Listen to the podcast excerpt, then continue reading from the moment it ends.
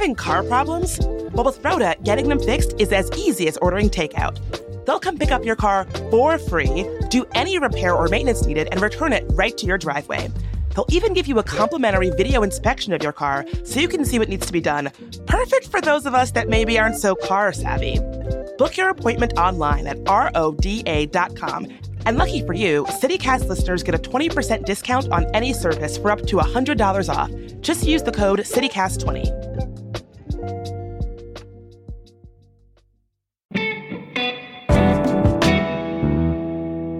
Today on CityCast DC, could Virginia politics actually kill the plan to move the Wizards and the Capitals? For once, DC types are rooting for the NIMBYs. Plus, there's a safety push in Chinatown and a debate over what makes a dive bar good. I'm here with Virginia Public Radio's Michael Pope and CityCast's Kayla Cote Stemmerman.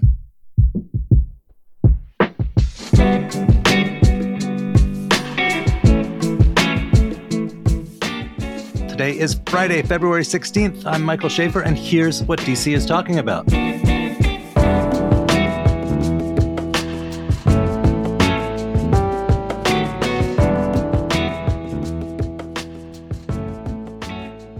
Hey, Michael. Hey there, how are you? Good. And morning, Kayla. Good morning. All right, so Kayla, you write a lot about nightlife and things to do in DC, and uh, you didn't think until recently that your professional requirements uh, involved following the Virginia State Senate. but here we are. Here we are. Uh, Michael, you actually cover the Virginia State Senate. What has happened this week? Well, the first thing to remember is this is a brand new Senate. You know, in the old days, um, by, and by old days, I mean like last year, the Senate was kind of sleepy, elderly group. The current version of the Senate is the median age has gone down by like 20 years. So this is um, not your grandfather's Senate that we're talking about, but the brand new Senate Finance Chair, L. Louise Lucas from the Hampton Roads area. She is basically stopping the deal dead in its tracks in terms of the money part of it. So the Senate version of the bill, which was introduced by the uh, Senate Majority Leader Scott Surovell, did not make it out of Louise Lucas's Finance Committee. So uh, there is still a House version of the bill that is still alive. It did pass the House, and the Senate will be considering that. So it's um, really kind of in trouble right now, but not quite dead yet. Wait, so the bill is the enabling legislation to move the team and it involves some public money. What is her problem with it? I thought this thing was a great deal for Virginia. So the legislation actually creates an authority. The state run authority would use public bonding. It would borrow money using the AAA credit rating that taxpayers have in Virginia. And so that's really kind of where things get bogged down is okay, so you create this authority. The authority actually owns the facility, rents it to Monumental. How do you do the financing for the authority and all that goes into that? That's the sort of legislative thing that, I mean, this is a Northern Virginia project, but members of the General Assembly all over Virginia have a vote because this authority would be a statewide authority. So is her problem something about the actual bill, or is I understand that the governor, Republican Glenn Youngkin, gave some super partisan speech, and this really pissed everyone off, and this could be the cause of the bill's troubles.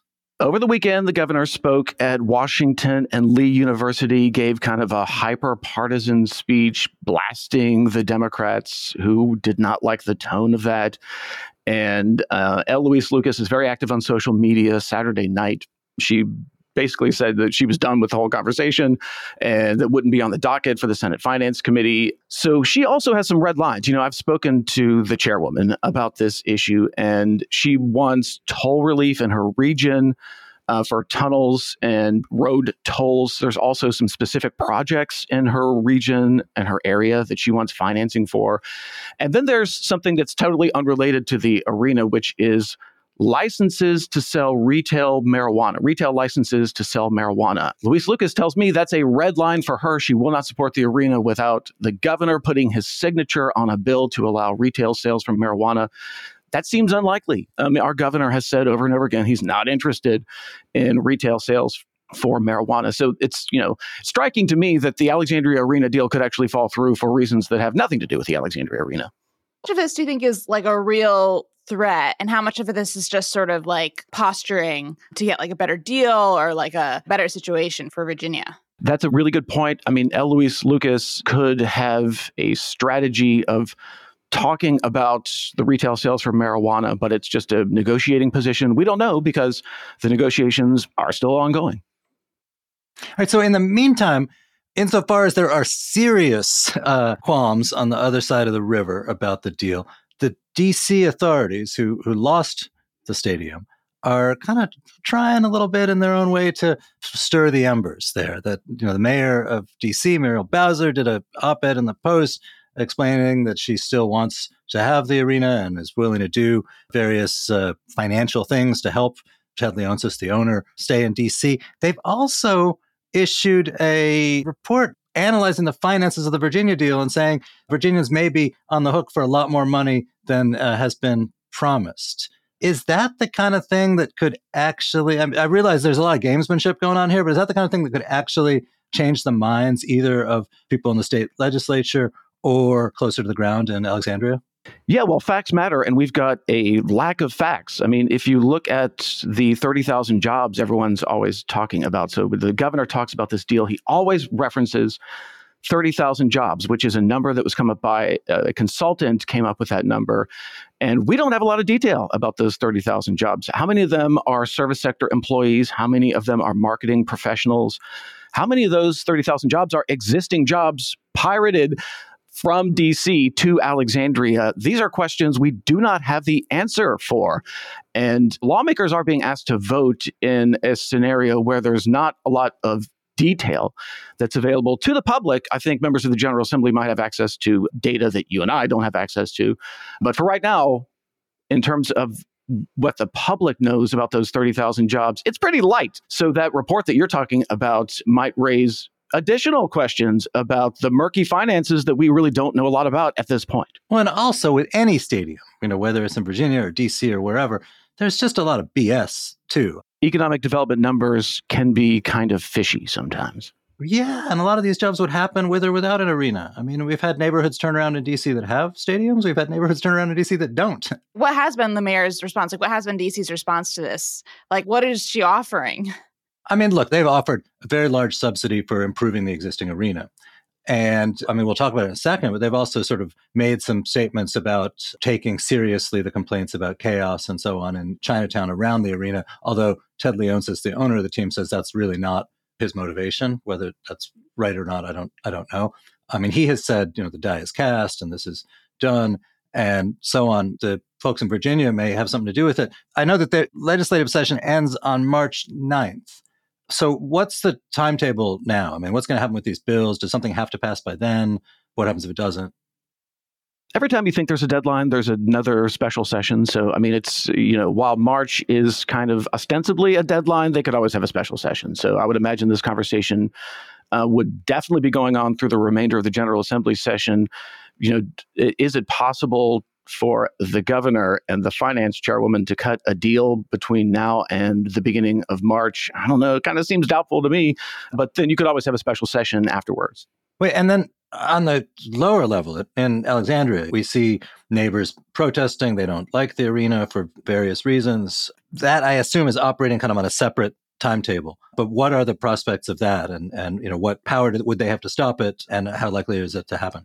Well, you would need to have the authority first because the authority would own the facility. And so mm-hmm. then the Alexandria City Council would theoretically make zoning changes, but that would really be after the authority is created. So the chain of events here is that the first thing that needs to happen is the General Assembly create this state authority to use public bonding authority, the AAA credit of the people of Virginia. And the state run authority would actually own this land and rent it to Monumental. So the Alexandria City Council really would come in on the back end of the General Assembly creating the authority.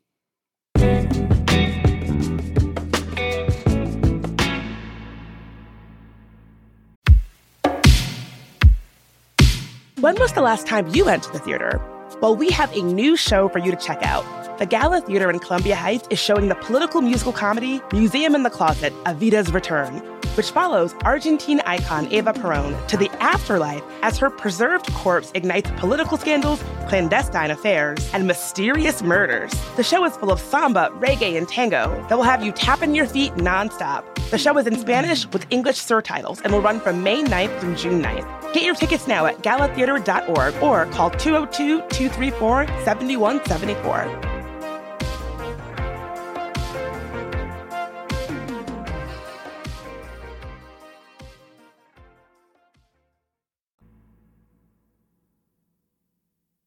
So this is sort of related, but this week, kind of shutting the barn doors after the Wizards and the Capitals have left, the mayor of DC, the DC government police department, announced uh, a plan for what they call uh, safe commercial corridor hubs. Which uh, the first of which will be in Chinatown. These are these sort of police substations with the drop-in facility. The cops can do paperwork there instead of having to go all the way back to the precinct. The idea is to show more police presence and Brooke Pinto, who's a member of the DC Council, literally said, "This is to show we get it."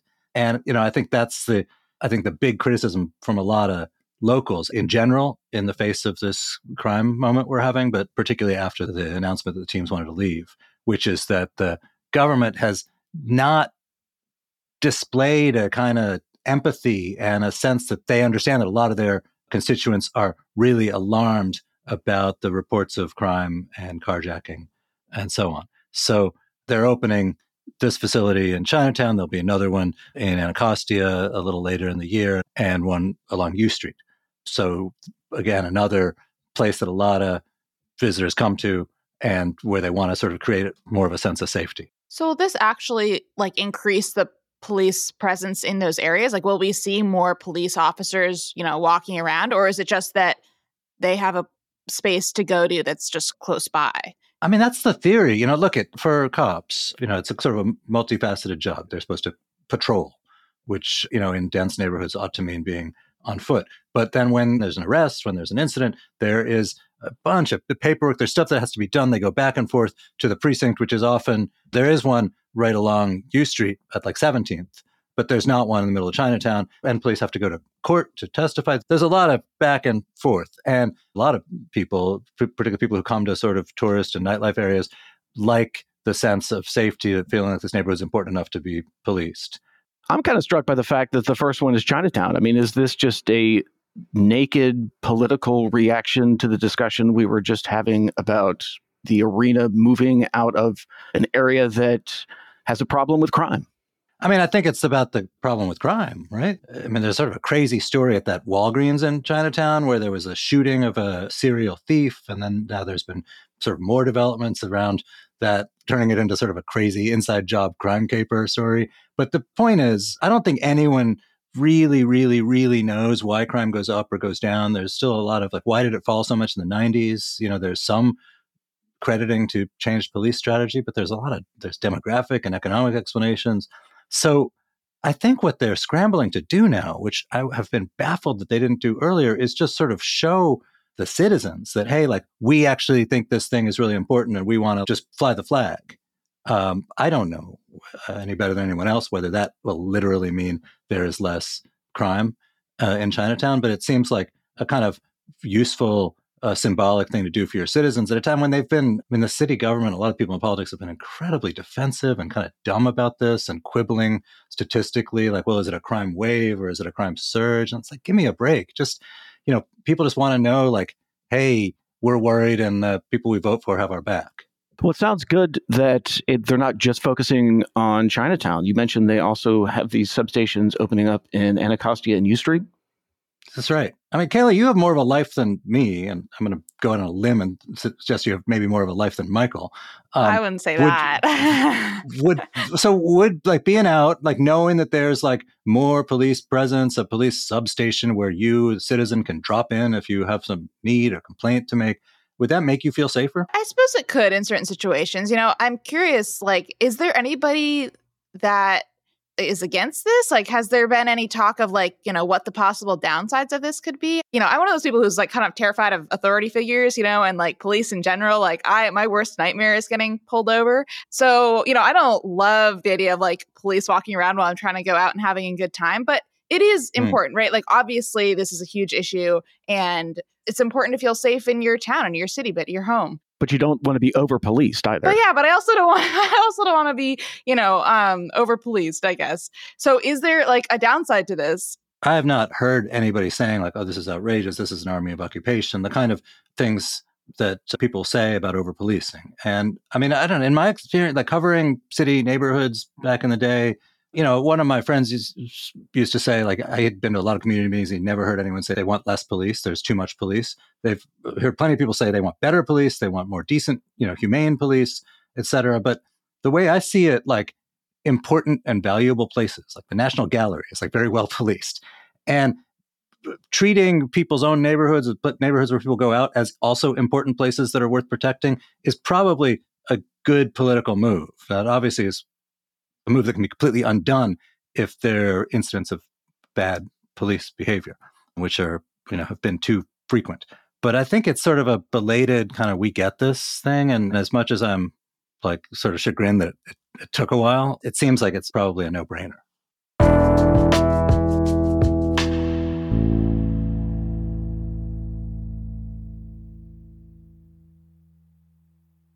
I don't know if policing will help people's decisions to go to dive bars, but there's actually been a, a big debate in DC. Uh, Eater put out a list of what they view as best dive bars. Lists like this are meant to generate debate with people saying, How could you leave this place on? or Why'd you put that place on the list? It sucks. Kayla, tell us what's in the list. What'd you like? What'd you not like? Yeah, so, you know, Eater came out with this list of DC's most lovable dive bars. And I mean, it's a good list. It's a good list. There's a lot of winners on here. Most of my favorites are on here. You know, they even get out to Silver Spring and Falls Church. You'll recognize a lot of the names on here. You got Wonderland's Ballroom, Red Derby, Looking Glass, like all of these standby DC favorites. But yeah, but there's been a bit of a Twitter storm saying you know there's there's all these ones that are left out you know dc does have a great dive bar scene you know i think there's uh, 10 or 15 on the list inevitably some are going to be left out well i guess my first question is what do you guys think makes a good dive bar Well, that's the thing. I mean, they, they use a word like, what do they say in there? Here are 18 reliable, somewhat grungy, and definitely solid choices for unpretentious evening out in the DC area. So their standards, not bad, are reliable, grungy, and unpretentious. You know, I feel like we've come to such a crazy moment in sort of nightlife and drinking that, like, there's like dive bar themed bars that are like, you know, incredibly expensive and the grunge is phony. Uh, but at the same time, like, look, look. I think what makes the best bar, uh, most of the time for me, is like a place where I can go sit with my friends and hang out and want to stay. And and one of the things that makes you want to stay is not having your entire bank account drained.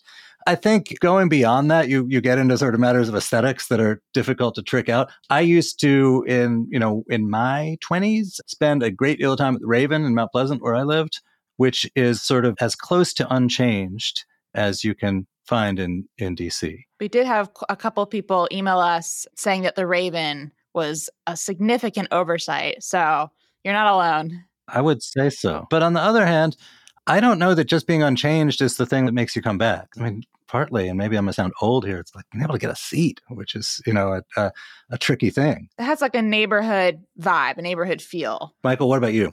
Well, I'm going to be a hometown boy here and shout out to the Clarendon bar that made the list, Galaxy Hut. I love this place. Great food, great vibe. They also have arcade games, so like Galaga. Um, so shout out to Galaxy Hut. If your listeners haven't been there, you should go to Clarendon and check it out. And term, you mentioned the aesthetics. This is uh, obviously kind of the important thing, other than the price point. Like it has to be cheap, right?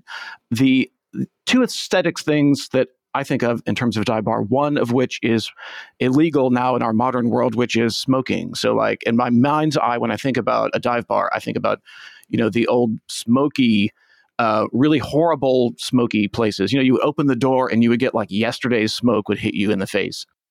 I know, and it kept the riffraff out. that's gross That that's a dive bar. I another dive bar aesthetic that I really like is the dollar bills stapled to the wall. There was a dive bar in Old Town that was in a basement, and they had all of these dollar bills. There was like hundreds of them, and people would do graffiti on them and they would staple them to the walls. And they had been there for like decades, and so it was kind of like a museum in a way of dive bar history. So um, those are the things I would look for in terms of the aesthetics of a dive bar. Mean, the one thing I would push back on, Kayla, is I don't know that DC actually does have a great dive bar scene. I mean, I don't even know that the dive bar scene is not a contradiction in terms. But the thing that makes it possible to have an unpretentious and not that expensive place is rent, is rent not being insane. And uh, the, one of the things about DC is that most of the, particularly the nightlife areas, but a lot of sort of quieter areas, storefronts are just still pretty expensive to rent, which means that like it's pretty hard to survive if you're selling a few beers an hour to people who are hanging out. Yeah, I mean, I'm going to have to obviously disagree with you there, Mike. I think maybe it's the sort of the yuppie in me, but I do think DC has some great dives. I mean, I think every neighborhood has, you know, at least two or three of these spots that you're describing, right? Sort of neighborhoody, cheaper spots that you can get, you know, beer and shot combo. You can get fries that just taste like oil. You need to come to my neighborhood. Yeah. Okay. Maybe I not would love, I would love such a place. Which bars on the list would you recommend or that uh, you've been to that you liked? Yeah, I guess, you know, some of the ones uh, are on the list that I love. Honestly, they're all great. I don't think Dan's Cafe is a dive. I don't I don't know. I just something about that doesn't give the aesthetic of a dive bar to me. Obviously, Wonderland's Ballroom you have to go to. I think a new one that's great is Johnny's All American. Although I will say that definitely sort of toes the line of being what Mike was saying, more on the bougie side. You know, I think drinks are probably upwards of $10. Looking Glass Lounge is another classic one in Park View. Um, but I think there's like definitely some ones that are that are missing on the list. One of my favorites in my neighborhood here is Grand Duchess. It's just super a super sweet one in Adams Morgan. Jackpot in Chinatown is missing. You get free popcorn. Who doesn't love that? I love free popcorn. That actually does have a dive bar vibe to it as well. Yeah, right? Underground. And it smells good. Is there any place with free hot dogs? Um, that I don't think so. and if they did, I'm not sure you'd want them. That was a thing in Philly when I lived there. Oh wow! I don't know if I want free meats of any kind. you never were sure you wanted them. And also, you know, some of our readers pointed out that the Blaguard isn't on the list, which also feels like, you know, a big oversight to me. The Blaguard is in Adams Morgan. All right. Well, so maybe um, before the next time we do this, you need to take me and Michael out to your favorite dives. Yeah, we could have a dive bar crawl. Sounds really fun. And Michael can fill us in on whether this stadium things actually can go through. All right. Well, listen, you guys, thank you for being here. Thank you.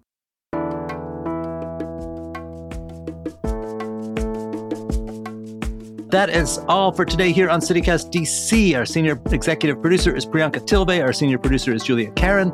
Our newsletter editor is Kayla Cote Stemmerman. Our production assistant is Ash Durbin. And our hosts are Bridget Todd and me, Michael Schaffer from Politico.